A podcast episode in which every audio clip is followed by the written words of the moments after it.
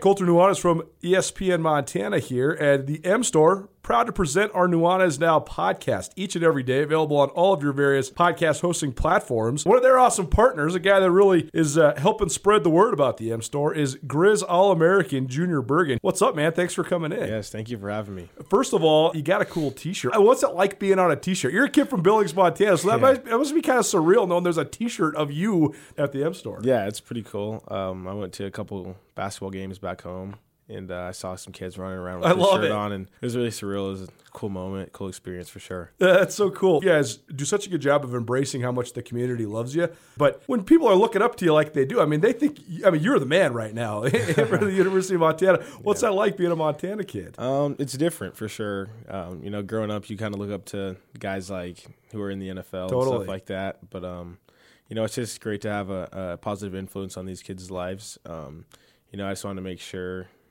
uh, I set the example and lead by example and give them someone to look up to. Go check out the M Store. They're located there at the corner of Higgins and Broadway here in the city of Missoula. And you can also visit anytime online, montanamstore.com. They have all the latest and greatest, a whole bunch of original Grizz gear. And of course, they have Junior Bergen t shirts. Junior Bergen, proud partner with the M Store, as well as us here at uh, ESPN Montana. Thanks for swinging by, man. Yes, sir. Thank you for having me. The M Store, where they're all Grizz all the time. Montana's only daily sports talk show, Nuanez Now. Watch the show statewide on SWX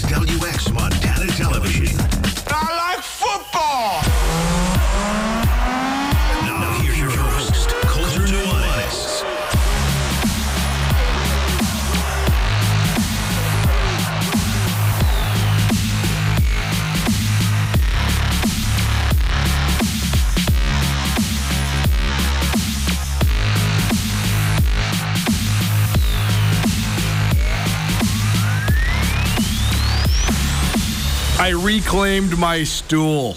Welcome in, everybody. What's up? Hope you had a great weekend. Colter Nuanez here on Nuanez Now. Thanks so much for tuning in. Hope you had a great start to your week. It's a sunshiny, beautiful day here in Missoula. Uh, glad that ha- waited for a Monday. We're back at work. Had all these plans to go driving and swinging golf clubs, and instead it snowed all weekend long. But uh, hope we had a great weekend. Thanks so much for tuning in with us here today. Uh, In the spirit of spring, we have a very springish show here today. We will talk Final Four, of course, off the top. I got my cheers and jeers from the weekend. I uh, I, totally understand how cool people, especially in Montana, think it is that there's the, all these underdogs in the Final Four, and uh, there is some parts about that's really great for college basketball. There's also some parts that are very revelatory for college basketball, and there are some parts that I think could use some improvement. But that's what we're here to do: is uh, commentate and debate. So we'll talk Final Four here off the top, but then we'll also talk most of this first hour about football. It is uh, the heart of spring football. So even though we've been doing basketball for uh, almost four months now to lead Monday's shows, this will be a little bit of basketball into a Montana football hour. Myself, Andrew Houghton, will discuss some of the key storylines from spring football. We've given you some broad ones for both Montana and Montana State, but I want to give you the three position groups that I think I have the most uh, action going on in them uh, at respective spring practices. Next Friday is the Gri- Grizz spring game. That snuck up on us quick. Montana always elects to uh, do spring ball, at least uh, in, in this iteration of this coaching staff. Bobby Hauck likes to do spring ball uh, early. I think the general uh, goal is to have his guys done before Easter, and that's exactly when they'll be done. They'll be done on Good Friday, and then into Easter weekend. So next Friday, Washington Grizzly Stadium, uh, the Grizz ho- hosts their annual spring game. I've got a lot of questions about that. A lot of years, particularly when Coach Hauck has been the coach, he's taken the spring game on the road. They've done it, like last year, for example, was in Hamilton. Uh, they've certainly had a variety of spring games up up north in the Flathead too. So, uh, but this year here in Missoula at Washington Grizzly Stadium, so that should be cool. Looking forward to that. Uh, and the Cats, they just got underway in spring last Tuesday. They were supposed to have their first kind of sort of scrum on Saturday, and that was going to be the first player uh, media availability of the spring. Uh, not so fast. 25 inches of snow on Saturday in Bozeman. That's a problem, multiple reasons. One, the amount of time and effort it would take a maintenance crew to clear that uh, is immense. But also, when you have that much snow, there's nowhere to put it at the stadium so that it drains properly. So there, there is a like point of no return, especially at Bobcat Stadium with the way the stadium's set up. There's a point of no return, even if the stands are completely empty, because you just can't push it all to the side, else then it won't drain properly, and then you're going to flood your whole field, and uh, that's a bad idea. So things off to a swimming start in spring ball once again. The more, I, the older I get, the more I cover college football. I can't believe that they don't just like have the guys do track and then do walkthroughs at the Champion Center or something. Like, I just don't really see that much of gain doing full contact football practices when it's in the middle of winter. I know that the the Grizz and the Cats will both have games in the winter and play in the snow and all that. I, I just I don't know how much progress is gained. Right? It's uh it's it's like the old cost benefit analysis. How much are the programs actually benefiting from it compared to what the cost might be? I don't know. Maybe we'll talk about that a little bit as well. But plenty of uh, basketball and football talk here in hour number one, and then in hour number two. If you know me, if you listen along, if you are a loyal listener, you uh, you know I'm a big track nerd. I love me some track. There's so many reasons I do love track, but I also think right now in Montana, among our greatest athletes, just in terms of relativity to their sport and their level of competition, are our local track stars at both the high school and the college levels. I think that there's, I mean, so many impressive both young ladies and young men. But the the girls, the high school girls track athletes right now in Montana, I mean, that's the highest level of, of girls sports in Montana. The, the best of the best are, are I mean, they're, they're national level recruits. They're going to Power Five programs. And uh, so I always love covering the high school kids, but then also at the collegiate track level, Montana State, because of their ability to keep a lot of really great local talent home, they are rolling right now. I mean, they are, you know, probably a top 40, top 50 track program in the United States. When you're in the, the top two in the big sky, you're nationally relevant because the number one, Northern Arizona, they are perennially in the top 20 uh, in the national rankings. The Grizz also have a lot of intrigue around their track program right now with Doug Fraley, the new head coach uh, there at the University of Montana. How does he manifest his vision? How does his vision come to fruition? What will uh, that mean for just the Montana roster? So we got a whole bunch of track talk in hour number two. I got some of the uh, top storylines to watch in the state of Montana, both the high school and college levels. I also got some of the fun athletes to keep your eye on for the collegiate levels, and then a couple of the top storylines from the high school level as well. We'll keep talking high school track and field later on this week as well. Got some uh, interviews potentially lined up. And uh, so we'll have a lot of track talk in hour number two. We'll also have a little bit of history in hour number two uh, as well. So there you go. It's your show outlook here uh, on Nuanez Now. Tease for a little later on this week. And I'm telling you guys this too because these guys uh, behind the glass, they love this. Uh, it's baseball time. Baseball opening day is on uh, May 30th. That's Thursday for those keeping track. Uh, for the third year in a row, very excited to welcome back Sean Rainey. Uh, he joins us all the time around here, but he and I will be doing our division by division breakdowns. This is basically where me, uh, Mr. Don't Follow Baseball until September, uh, knows nothing about baseball, and I go ask Sean questions for an hour, and then we make it into division by division previews. And uh, so I'm going down to SWX tonight, right after the show uh, recording some stuff with those boys down there. Uh, we're going to talk some Grizz and Bobcat hoops. You can find that on uh, SWX tonight, as well as ABC Fox Montana's newscast. So looking forward uh, to being on the tube with my with my buddies. Uh, but also, then we're going to record as much of this baseball stuff, probably all of this baseball stuff as we can, and uh, then we're, we're going to play like little ten to twelve minute snippets over the next couple days leading up to Thursday, and then Thursday uh, we'll have a heavy baseball show. We'll also talk some NCAA tournament. Colby Dant, our good buddy from the Sports Gambling Podcast Network, will join us to lead Thursday's show. And we'll have uh, the completion of Rainey's series, the last couple divisions to get to, and then uh, maybe have a three way conversation with Jeff Safford, Andrew Houghton, our uh, two producers here at ESPN Radio, as well as uh, the guys I lean on a lot for the baseball stuff as well. See, that's the thing is I I, it's my number one talking point here uh, on Nuanez Now. By the way, thanks so much for listening. Uh, 1029 ESPN Radio. And uh, thanks for watching SWX Montana Television. Uh, I've been missing this second stool. I have, you know, in typical cluttered ADD hoarder fashion, I have a whole stool over here that has all my papers on it. I can't move that one, but I found the other one. So uh, sitting tall and feeling good. Um, but it's my endless debate within myself, just in terms of baseball, because I still very much enjoy talking about baseball, and I still very much enjoy studying the history of baseball. I love listening to these guys talk about baseball.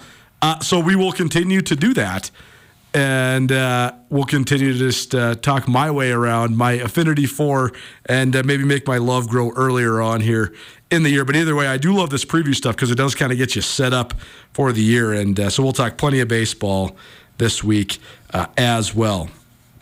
Didn't hardly work at all this weekend. That's the second weekend in a row for that. That's pretty fun. Um, I didn't know what I'd been missing. It's been a while, um, but certainly into that time of year as well. So hopefully you had a great weekend. Went out downtown Missoula Friday night. Uh, hit up Scotty's table. Wow, chef's kiss. Second time in a row I've been there. That was so unbelievably good. This was just a free plug for them. I'm not. It's not even my client. They do advertise with us here at Missoula Broadcasting Company. This is just me, your local Missoulian, who is out on a Friday night uh, with my girlfriend and our friends. Uh, what a great meal! What a great time! I just enjoyed myself so much. It was so fun. Uh, so that was the beginning of a great weekend. We beat Vito right after dinner to go watch the uh, Friday night nightcap of the NCAA tournament, and uh, not very competitive games in the in the second two on Friday night. We talked a lot about those on Friday's show, and as we left the air. Uh, there was a couple games going on, uh, namely the two one seeds falling. Alabama and Houston both go down on Friday night, and then that rolled into uh, the the last real true Cinderella in the bracket. Princeton, uh, not really having much left in the tank against uh, Creighton, and then we were hustling over to watch the end of the Xavier Texas game. One of my pals who we were at dinner with, big Texas fan, football and basketball. And uh, he was certainly happy when we walked in to see the score, but uh, not a competitive game. Texas just rolled Xavier. Uh, so then that led us into uh, what happened the rest of the weekend. And then Saturday, uh, made some uh, early dinner at home and then went and watched the Gonzaga game at, at Katie O'Keefe's. I shouldn't even say the Gonzaga game, the UConn game, because UConn destroyed Gonzaga. But I gotta say thanks to our friends down at Katie O'Keefe's as well for all they've done for us throughout this month of March. Uh, we're coming down to it. This is hilarious though. On Saturday, after the first game, we were able to declare a winner of uh, my bracket with my just my friends. I got like nine friends that all threw in 25 bucks, and a winner takes all, and uh, we do it every year, whatever. We were able to declare a winner before the Elite Eight even started because only one person, my brother, had anybody even left in the bracket. Amazing. Well, we also have then been tracking our uh, hundreds of entries in our bracket challenge here at ESPN Radio, which is sponsored by Katie O'Keefe's, and Katie O'Keefe's is um, kind enough and, and, generous enough to be providing a $500 cash prize for the winner. Um, we're going to keep the name off for right now just because I do need to triple check, confirm. I need these guys to check my work. But we have received your messages, and uh, we're pretty sure we already know who the winner is, even though the Final Four doesn't start until Saturday. But thanks to Katie O'Keefe for being the presenting sponsor of our bracket challenge here uh, at ESPN Radio. And thanks to you for entering in. And thanks to the few of you that are right up there at the top of the leaderboard that have messaged us uh, inquiring. We'll get a hold of you. We got your messages. I just wanted to triple check the work and also, you know, keep the promotion going. The, the challenge itself is, is over, but I wanted to keep thanking our great sponsors uh, as we lead up then to the national championship game for men's college basketball, which is a week from today. Uh, this is the Montana basketball, which then will transform into the Montana football hour uh, here on ESPN Radio. It's presented by Blackfoot Communications. Blackfoot Communications has been serving Montana homes for more than six decades, providing communities with new and better ways to communicate in and connect to a changing world. With their expanding high capacity fiber network and innovative voice solutions, Blackfoot's customers have access to the latest technologies backed by 24 7 technical support. To learn more about how Blackfoot can provide the right service for your business, visit goblackfoot.com. The fact that we already have a bracket challenge winner here at ESPN Radio uh, and the Final Four hasn't even started, and the fact that my uh, all my pools are basically already settled because nobody picked this Final Four. And so that's what we're going to do first here is just sort of uh, dissect what that means, all the reasons why, all the things that have gone into this. Because I, I do think that sometimes we think crazy and unpredictable equal automatically great. And while there has been some great games in this tournament, there's also been some horrible games that just were were close. So they seemed exciting. And you know, when you got your bracket riding on it, when you got your gambling money riding on it, whatever it might be, that's what keeps us hooked. But like for example, I if I wasn't uh, super invested just in the tournament and the storylines and the and the action and the thrill, and that's what makes this event so awesome is the result of the game is the most important thing. So then, therefore, it keeps you hooked even if the basketball is bad. But the Creighton San Diego State game was not good. It was really, really physical. I thought there was inconsistencies in the way that it was officiated, and that came down. That came to uh, fruition in the biggest spotlight at the very end. Uh, but let's go through. Let's go through all the the cheers and the jeers of this last weekend's uh, NCAA tournament, which went from 16 when we last left you on Friday to now four. For those that haven't been tracking it, uh, Florida Atlantic into the Final Four for the very first time. Miami into the Final Four for the very first time. San Diego State into the Final Four for the very first time. And UConn into the Final Four for the sixth time, uh, all since 1999. So UConn uh, absolutely the quote unquote blue blood in, in this field. Uh, so, what are the things that have gone into this? First of all, cheers to all the fresh blood and all, and all the fan bases who are getting to experience this for the first time. I just mentioned three first time qualifiers for the Final Four. That's the first time in the history of the NCAA tournament that you've had three first time qualifiers in the Final Four. That's amazing. It's also the first time ever that there's been no one seeds in the Final Four. And in fact, uh, it's almost exclusively not even close to one seeds. San Diego State is a five seed. Miami is a five seed. Florida Atlantic is a nine seed. And UConn is a four seed.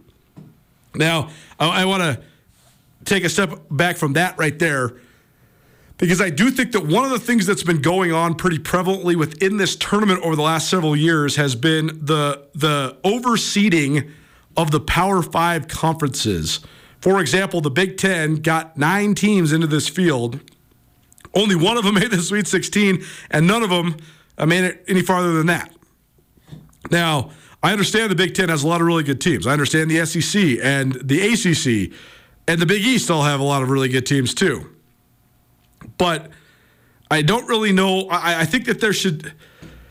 You're going to have a hard time convincing me that more than six teams from a specific league should get into the field. But then you also see not only too many seeds from the Power Five, but you also see then the overseeding of Power Five teams, which then it, it, it hurts the seeding of the non Power Five teams. Conference USA should have gotten three teams in the tournament. Instead, they only got one. That's Florida Atlantic. Florida Atlantic won 31 games during the regular season. Uh, this team should be, and they won their conference tournament as well. So this team should be like on the five or six line, not on the nine line. Seven through 10 are supposed to be those at large Power Five teams, but we're seeing teams that are finishing in the middle of the pack of their league get seated way higher than um, than conference champions that have rolled through their schedule. So I thought Florida Atlantic should have been a little bit higher seed. I also think San Diego State should be a little bit of a higher seed, but the reason they're a five is because they're in the Mountain West, and that's just how the cookie crumbles. UConn, uh, a lot of experts thought should have been a two or a three. Instead, they're a four. So there is a little bit of a caveat to the, the numbers attached to these teams' names. Um, but regardless, it's a sweet deal for all of their fan bases and for everybody following along that doesn't really have a dog in the fight. Now, a couple of the, the business uh, sports writers that I follow, guys that cover sort of the overlay between sports and business, which I think is so endlessly fascinating, they were talking about just from a pure exposure standpoint, from the ratings that these upcoming uh, Final Four games are going to garner on Saturday on television, as well as the ticket sales and the ticket prices, the supply and demand to go to this thing in Houston, Texas.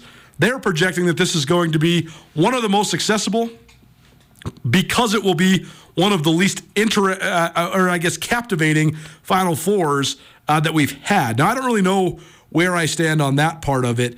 make no mistake, if Duke or North Carolina or Kansas or Villanova are in the Final Four, they have such long standing tradition and such fervent and passionate fan bases. That's automatically going to increase the, the flow of people and the, the ticket sales and all of it. Uh, but, but for example, the supply and demand right now is affecting this to the point where you can get into the door at the Final Four right now for about 126 bucks. That's really good compared to what the prices uh, normally are at this sort of sporting event. Now, $126 is going to get you, you know, a nosebleed seat in a football stadium, but it's still significantly cheaper than what this is a lot of times. The other part of the, the cost that I found interesting, I was reading this on Twitter, is that the average right now, get in the door um, men's ticket is cheaper than the average get in the door right now women's ticket. Now, that's a stat for progress. Uh, and, and, you know, I mean, who's the biggest star left in this tournament? Probably, I'd actually say certainly Caitlin Clark of Iowa after what she did last night. Uh, I mean, my goodness. Andrew was tweeting or was texting me right when I left the house, and it was like the first quarter, and she already had 15 points. And so then I, I got home and I turned it on. and by the end of this thing, she's got 41, 12, and 11. Uh, pretty unbelievable from the Iowa superstar. Uh, but, but I digress. I guess the point is that the pundits are saying that this Final Four, because the fan bases are way smaller, uh, that's going to directly impact the supply and the demand of the tickets. Now, I don't necessarily know what that does for the overall world of college basketball. I do think you're going to gain a whole bunch of fans that are just wanting to see these sort of upstart Cinderellas um, perform for the last couple times. Nuanez now is now the Montana Basketball Hour, which will turn into the Montana Football Hour. Some cheers and jeers heading into this week's, uh, this weekend's upcoming Final Four. Um, the fact that the rich aren't getting richer with this Final Four, I do think it's uh, at the same time probably a positive thing for the sport. But then you also wonder how much it's going to influence a lot of the powers then to spend more to ensure this doesn't happen as prevalently. I mean, make no mistake, the, the SEC and the Big Ten not having even close to a piece of the pie when it comes to the tournament payouts and the NCAA Final Four marketing and all that sort of stuff. Uh, that they're not happy. They're, they are not getting the return on investment because they're investing so much more. Will that in turn then make them invest more? Uh, I'm not sure. Another jeers I have, and I don't know who made this decision, but it was an endlessly bad one. First of all, the shooting in this tournament has not been good. And again, I totally understand why we are all captivated by it. I spent all day yesterday watching TV, watching these games because we're invested in it. We've been following the storylines. The production value of these games are so awesome. The emotion of the kids and the overcoming adversity and this the back and forth nature of all the games and how thrilling the end is, even if it's clunky and slow with all the fouls and reviews and everything. It still is thrilling because it's close and it means so much. And just the the the the uh, ecstasy of the winner and the agony of the loser, right? But I've I've been struck by how poor the shooting is, just period. I mean, there's a couple teams that can shoot it pretty good. But it's also amazing how when they like Xavier was, I thought what looked like the best offensive team in this tournament for about a game and a half. The second half against Kennesaw State, uh, and then the next game against Pitt. But then they played an uber athletic, super long, strong Texas team and got squished like a grape. so uh, didn't look like a good shooting team at all. So the, the defense has been incredibly high level. We'll get to some of the, the reasons why. But the decision I'm jeering right now is the decision to put – the boom mics right next to the basket so that every time the, the there's a brick, you just hear it clunk, clunk. I mean, those like the side spinning hook shots that the San Diego State guys were shooting right at the bottom of the rim. It just it just sounds it just accentuated the the already uh, not great shooting. So I don't know who made that decision. I I think the intent was good uh, the execution of and uh, the way it adds to the viewing experience or takes away from the viewing experience, it ain't good. Nuanez Now, ESPN Radio. Uh, cheers, though, we mentioned the defense to the teams that protect the rim. We talked so much this year in Big Sky Conference Hoops, specifically analyzing and criticizing uh, the Montana Grizzlies uh, for their inability to protect the rim defensively. And uh, that's been the thing that's been, I think, the, the determining X factor is is defending the paint. I think that's why you see specifically San Diego State uh, into the Final Four for the first time ever. Uh, I'm so impressed with them. The the way that you assume San Diego State would play, and, and that's why you know assumptions don't get you anywhere. But you'd assume San Diego State would be this slick, uh, fast playing, high flying, shoot 'em up team, and instead they're a grind you out, grind you to dust. They're so tough. They crash the boards hard. They have unbelievable interior defense, and that's why uh, they're sitting. Uh, exactly where they are right now. It's also sort of a story of redemption because I don't think people will remember this. San Diego State was 30 and 2 back uh, in the COVID year, and then they didn't get a chance to make a run at it at all, despite having an absolutely banner year. And uh, so this is their the replication of that run. I know that was several years ago, but uh, it's still cool uh, for them finding their way. I also thought this was interesting. There's so much scuttle and and uh, commentary right now online, on the radio, and everything about the um, the state of affairs in college basketball. There's a lot of people saying extended eligibility and name, image, and likeness and free transfer rules. That's what gets you this Final Four. Well, to be fair, I went through the rosters of these squads, and there are a couple really big time impact transfers. I mean, Nigel Pack of Miami is certainly the biggest one amongst those. He got a huge NIL deal to go to Miami, transferring from Kansas State. But a lot of these teams are actually pretty homegrown. I mean, FAU's be- best couple players are uh, recruits that came there as freshmen. Uh, UConn also UConn. It's funny because UConn somehow like not had that top level prestige. But I was looking at their best three players. Their best three players were all top 75 recruits. Their top their top two guys were both like ranked in the 40s in the country. So these guys are you know top notch national level recruits.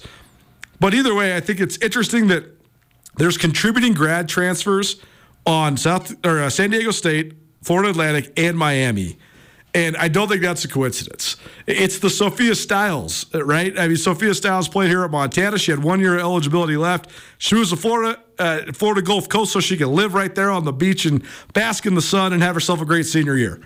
If you just had one year left and you already had your degree in hand and you wanted to go play some hoops, what's a better spot to land in than San Diego? Well, maybe Boca Raton, Florida, where Florida Atlantic's at, or maybe Miami, you know, Coral Gables just up the way from South Beach. So I, do think that's one way. And again, actually, you know, Nigel Pack aside, most of the the big time guys that are making names for themselves in this tournament uh, for these squads are, are not transfers. I mean, Vlad Goldin has really get, got himself a name here these last couple games. The big guy for Florida Atlantic. Matt Bradley's probably the, the best and most recognizable transfer among these uh, teams. He's the point guard there at San Diego State. He's been there for a couple years. That's why maybe doesn't seem like he's this one and done type guy. He's not a grad transfer, but he did transfer from Cal. Uh, he's the only guy to score a thousand points at two different schools. How about that stat? the uh, the great San Diego State point guard. But either way, I do think that it's just interesting that you know, you look at Miami, and the amount of NIL money that they can pay. You look at the location of these three schools. You look at uh, just sort of sort of the chill vibe and some of the grad transfers that have landed on their rosters. I do think that part is a little bit indicative of the times that we're in, and uh, you know, just how much taking advantage of the current state of affairs certainly um, has an impact on on how far your team can go. Montana basketball hour, Nuanez now. Uh, I already talked about just the, the, sort of inconsistencies in officiating and the clunky nature of the game. We won't get into that anymore, at least today. We talked about some of the transfers or lack thereof and uh, their impacts. So, all in all, I think it's great. I think that uh, UConn's got to be licking their lips is the only one that's been uh, to this point so far. But then I also, you know, given all those random outlying factors that we just named, I don't know how much it actually helps you. So uh, we'll keep you up to date what's going on with the Final Four. Uh, Colby Dant, our great buddy from the College Basketball Experience, will join us at uh, 4 o'clock on Thursday to break down this uh, national semifinal. Our good buddy Rajim Seabrook We'll, actually, we'll, we'll bring a lot of uh, good feedback for us on Friday as well. Plenty of NCAA tournament talk as well. So uh, for now, that's the news of the weekend. I know that's what everybody was watching. Uh, FAU, Miami, uh, San Diego State, all into the Final Four for the first time ever. UConn into the Final Four for the sixth time since 1999. We'll take a step outside the NCAA tournament and talk some spring football. the Montana Basketball Hour turns into the Montana Football Hour, we got the three position groups to watch for both the Cats and the Griz in the spring football session. We'll do that next. Football talk coming at you. Keep it right here. Nuanez Now, ESPN Radio. Are you having a bad day? Did you get hurt and it wasn't your fault? Are you in trouble? No matter what has you down, you can take action and help yourself by letting Schulte Law Firm help you. Schulte Law Firm litigates injury, criminal, and civil matters, providing expert advocacy in any situation. Here with Dwight Schulte from Schulte Law Firm. When it comes to criminal defense, what's an example of why someone could or should call Schulte Law? Criminal defense happens on somebody's worst day, you know, and it doesn't mean that someone's a bad person. We all make mistakes mistakes. We all make choices that maybe aren't the best choice, and that can lead to dramatic consequences in somebody's life. So we're really focusing on personal injury and criminal defense. We do a lot of different areas of the law, though. We have a strong background in real estate. Um, we handle family law for clients, ton of mediations. The ultimate reality is is that people have bad days, and that's when you need our help. That's when you need to call Schulte Law Firm because we know the players, we know the game. We can put people in the best position to achieve the outcome they want. If you've had a bad day, visit jschultelaw.com. One, two, three. Nuanez Now on ESPN Radio. Yesterday, uh, for about 20 minutes after the games, I made the mistake of venturing into the basement of my brother's house. There awaits my uh, six and a half ish year old nephew. And he says, Pick up the sticks. We're, we're playing some NBA 2K. All right, I'm old. I haven't played. I, have played a, a, a certain uh, sort of video game uh, a little bit sparingly over the last handful of years, but there's not been a lot of video games in my life uh, since I moved back to Missoula and started doing ESPN radio back in August of 2017. I have played a little bit of, of golf. Um, I used to be really into video games. You know, you get older. It's not that you don't like them anymore. You just don't have the time, right? I pick up the sticks. This kid's six. He beats me 88 to 50, humiliates me, completely runs me out of the gym. I, I say that because that song, The Clash, Little Train in Vain, it reminds me of NCAA football 2004. And uh, when I was 16 years old, 17 years old, I spent so much time playing that game, and that song was the theme song of that game. So I was thinking about the height of my video game prowess and how far I've fallen over the second half of my life here. I, I should say the second half of my life. That was half of my life ago when I was so good and listening to some Clash on NCAA 2004. Welcome back. Nuanez Now, ESPN Radio. Speaking of college football, is that game? That game is coming back. It has come back. I can't remember. That would be awesome. But we're going to do some college football talk here uh, as the Montana Basketball Hour transitions into the Montana Football Hour. The Montana Football Hour presented by Blackfoot Communications. You want to find out how Blackfoot Communications can help you and your small business? Visit goblackfoot.com. Now, fill me in. Uh, is is college football, is NCAA is the game? It's back. I know that it should be coming back this, this year. year. It was supposed to be last year. They bumped Okay. it back a year. Okay, see, you can't let me buy this. I'm buying it, so you're gonna have access to it. Oh no. Oh no. See, okay, so most people, especially when they were kids, probably thought that playing the actual game and getting the stats racked up and running the option and all that was the best part. That part's fun. The recruiting and all of the, the program building, I used to geek all the way out on that. I had the best formula to get all the dudes. I had Penn State circa like 2026 just rolling along, getting the top 25 recruits in the country every single year. I used to just love it. Uh, it. But it also is just such a time suck when you do all that. We'll come back to some NCAA later on. Here's what I'm going to be watching. Here's what we're going to be uh, watching. And, and by the way, we've we've given this PSA already, but we're we're talking about Griz football and cat football here on the radio. We already have done. This is probably our sixth spring ball segment. We're not going to have that much, if any, access to actually watching these guys perform until the spring games. Montana's practicing right now, you know, and and they start practice at three thirty six or you know three three forty whatever between three thirty and three forty five. So for us to go down there, we can't do it because we got to be back here. So we'll get our first eye on the Griz at the spring game, April 7th. And uh, same thing with the Cats. I'm probably going to go over to Bozeman one Saturday between now and April 22nd. And uh, they will also be there April 22nd for their spring game as well.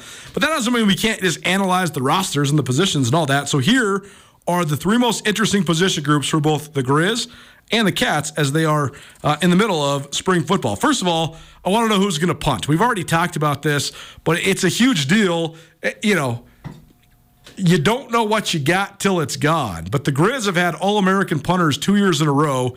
They successfully replaced Brian Buschini after he transferred to Nebraska with Patrick Rohrbach, who was the FCS National Punter of the Year last year. Well, Rohrbach is uh, moving on. He is transferring to Arizona State, but not to play football. He's joining the Air Force ROTC program. He's going to become a flyboy, so that's pretty cool. Um, but with the ball control, defensive oriented mindset that Bobby Hauck's always wanted to have and always employed, they got to find themselves a punter. Same thing at Montana State. Bryce Layton uh, is, I believe, the only recruit in Big Sky Conference history to play in the Under Armour All American game. He was one of the top punters in the country coming out of Camas High School. He's been a stalwart there at MSU. He is already, I believe, completed his undergraduate degree and uh, is stepping away from football so he can concentrate on getting a master's degree. So they're in uh, search of a punter and a kicker in Bozeman after Blake Glessner, uh, the uh, really talented and record setting uh, kicker there at MSU, transferred to UCLA in the offseason. So, um, the, there's a lot of mystery there. I, we, we can't really break down the position groups of punter and kicker because we don't really even know who they, these guys have at this exact moment within the program. I mean, I know Casey Kotzman was a very uh, highly recruited guy out of Butte High School, and uh, he's at Montana State. Kotzman can kick and punt, so maybe that's an option there for the Cats. But I also think this is TBD because I think that uh, both programs will almost certainly bring in transfer help uh, if they can. But let's start with some of the non specialists here. We'll start with the Griz. We talked about this a little bit earlier this year, but it's worth hashing out again.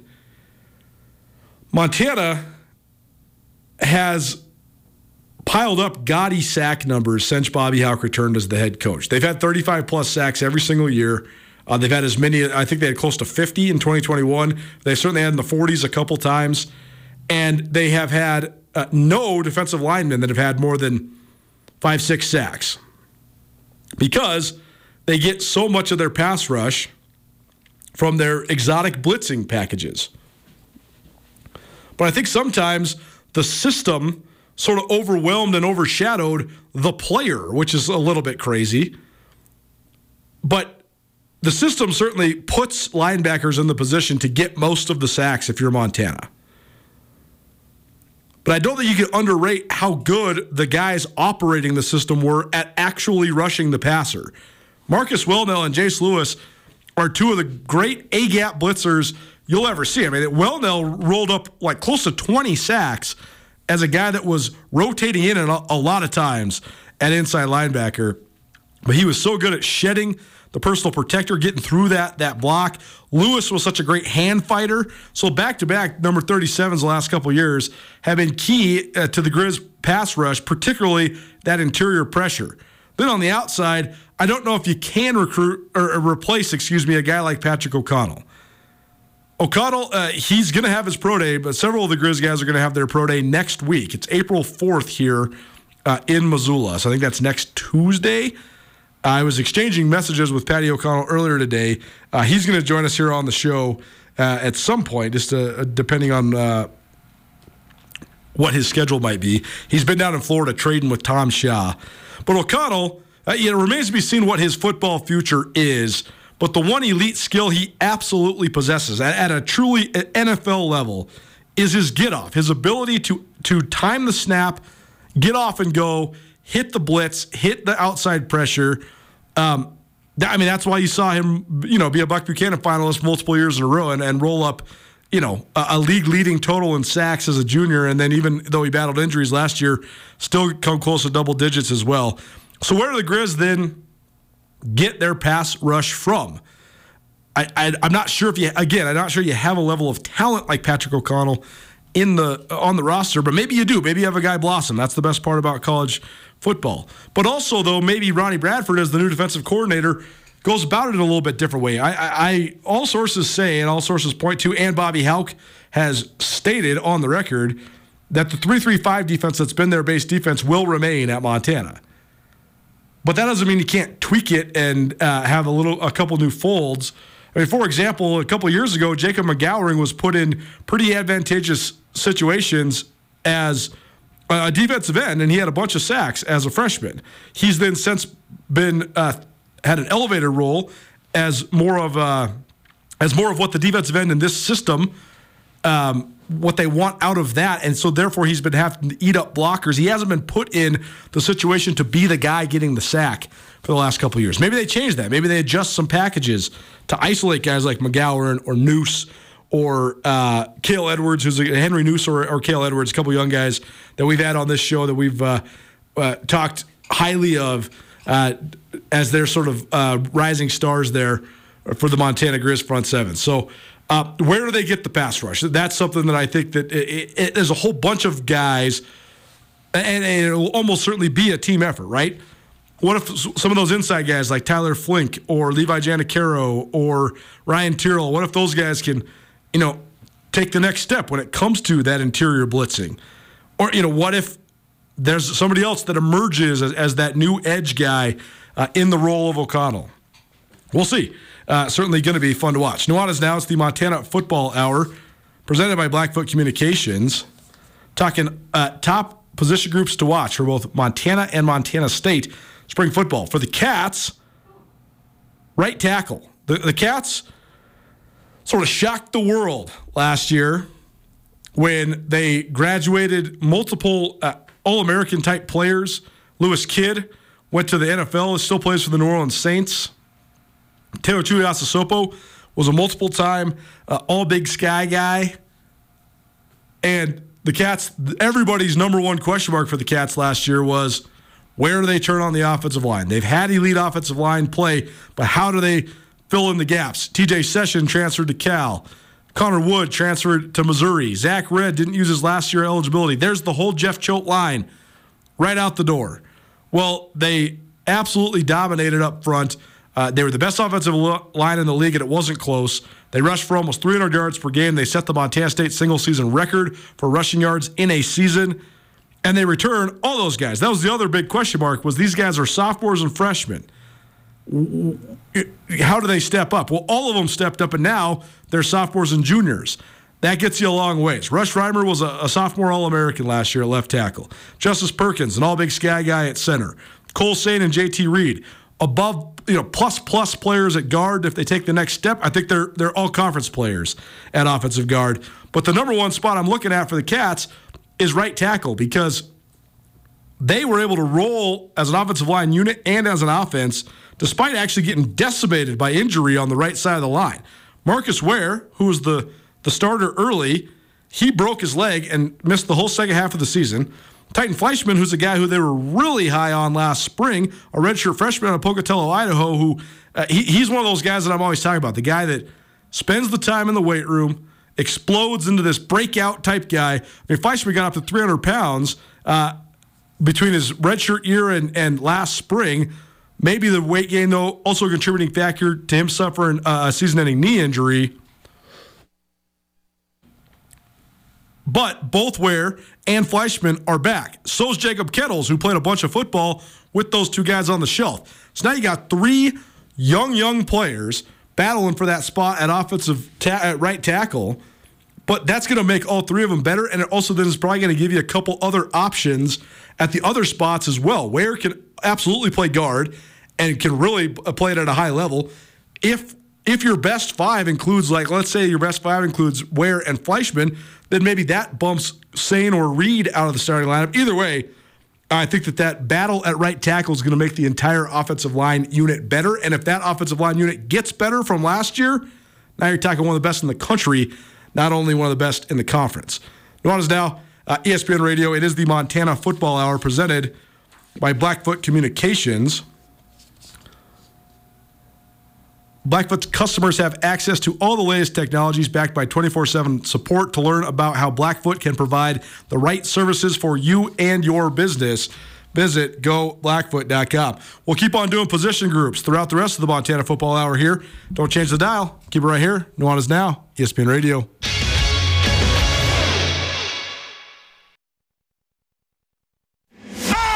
It's Nuanez Now on 102.9 ESPN statewide on SWX Montana Television. For uh, next couple weeks, make sure to go to teamuptop.com. Our great friends at Uptop Clothing hooked us up with uh, more than $500 worth of prizes, merchandise, etc., as part of our ESPN MT Bracket Challenge. They're also hooking you up anytime you go shop at teamuptop.com. Use the promo code E ESPN5 to get $5 off any and all purchases. TeamUpTop.com. Team Uptop reminding you to take a step back and enjoy the moment. More spring football talk. We are doing the uh, top, most interesting position groups for both Montana and Montana State as they're in the midst of spring ball. Uh, let's just do the position of corner because I have that highlighted for both the Cats uh, and the Griz. First of all, I think that corner when it, when it, when it comes to like being a, a, a college football beat writer, breaking down position group stuff and and or just anybody that's analyzing college football, corner is always going to be on your list for spring ball and fall camp because corner is always so competitive. You always have to have an edge. There's always somebody coming for your job. There's usually, I'm not going to say there's usually a ton of great corners at Big Sky schools. There's just usually a bunch of corners that are almost all the same at a lot of Big Sky schools. Like who's better than who? Uh, So much of it just comes down to who's playing better. Every once in a while, you get a, a far superior talent like a Justin Ford was at Montana this last year. But I, I do think there's going to be some heated battles for playing time at both Montana and Montana State. I think those are important battles. The Griz do lose Ford, who's an NFL hopeful.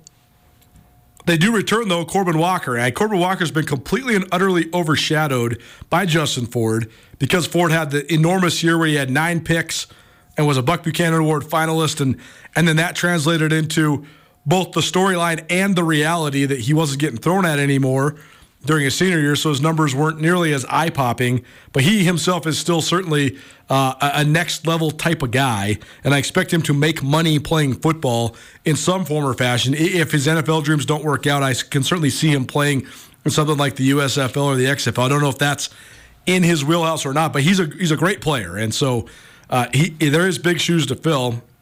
For the Cats, Simeon Woodard was a breakout freshman a couple years ago, and then was a, a stalwart sophomore this last year. Who's going to be the guy that rises up uh, uh, on the opposite side of him? Jeff Choate brought a bunch of young talent into the program. Guys that really popped to me when they were first on campus in their first off seasons were guys like Miles Jackson and Devin Davis. But both those guys have been really banged up throughout their MSU career, so they haven't gotten a lot of opportunity there uh, on the outside uh, at corner at, Mon- at Montana State. At Montana, I think probably the, the top contenders to get the most playing time alongside Corbin Walker are Dylan Simmons, who's a kid that once upon a time was getting recruited by Florida State, fell through the cracks. I, I believe he is one of, if not the first guys to come to Montana from Louisiana, but he was playing a high level of high school football during his time there at Louisiana. He was a, a, a standout player in the spring last year. I, I, he popped to me, especially during the spring game down there in Hamilton. And then he was sort of caught in the, the wash last year. But can he take the next step? He could be a guy that really could challenge at Montana. Trevor Gradney, he's another one that I got my eye on because Gradney was exceptionally good at special teams in 2021. He was Montana's special teams ace again last year. But you thought that maybe he would rise up the depth chart and really challenge, but he was sort of just stuck there as Montana's fourth corner behind uh, Justin Ford, Corbin Walker. Who was the third corner that was heavily in the mix last year? Who am I thinking of? Jaden Dawson. No, Jane Dawson, of course, who's a senior. Yeah, yeah, right. And so Gradney was kind of stuck right there. So can he go w- one notch up? We'll see. But he's a guy that's uh, really aggressive. He's a good tackler. Uh, uh, you know, in-state kid out of Billings West. And then the other guy I think is interesting is Andrew Trevillion, who's a junior college transfer, but actually started his career at Sam Houston State. A lot of guys that come in from the JC ranks, especially at corner, they're hungry and they're not they're not worried about disrupting the status quo, so they can compete really hard, maybe rise up and become uh, contributors. It's Nuanez now ESPN Radio. It's the Montana Football Hour. I want to keep talking spring ball. Uh, so we'll do that in hour number two. We're also going to talk a bunch of track and field, and uh, we're also going to maybe have a history lesson. Uh, but I do want to continue highlighting some of these position groups that are interesting battles. I want to get Andrew's thoughts on the corners, and I want to talk about a couple other position battles for both Montana and Montana State. Uh, so that's what we'll do. We'll take a break. Thanks to Blackfoot Communications for their continued support of all of the things we got going on here uh, at Missoula Broadcasting Company and at Skyline Sports. Without Blackfoot Communications, we couldn't bring you the business angle with Justin Angle, the new show on the trail every Tuesday night. Uh, we couldn't bring you the Montana Football Hour like we just did here on Nuanez Now. They're proud sponsors of the Big Sky Breakdown podcast, the Nuanez Now podcast. Blackfoot Communications uh, could not do it without what they got going on. Go to their website, goblackfoot.com. Click on their Connect to More program, their C2M beta. That's uh, been one of the primary ways we've partnered with Blackfoot, and they've helped us tremendously uh, in our de- business development and in uh, helping grow everything from our podcast network to our radio and television presence. Uh, so thanks to Blackfoot for everything that they do for us. Hour one in the books, hour two coming at you. More spring ball, track and field, and some history. That's next. Keep it right here. Nuanez now, ESPN Radio. Get commencement ready at the Montana State Bookstore, your best place for blue and gold on game day or any other day. Their grad fair sale is going on right now if you visit msubookstore.org. Free regalia when you purchase a diploma frame at the MSU Bookstore. You can obviously eh, visit the MSU Bookstore on the Montana State campus. The Montana State Bookstore, your best place for blue and gold on game day or any other day. Visit on campus or at msubookstore.org.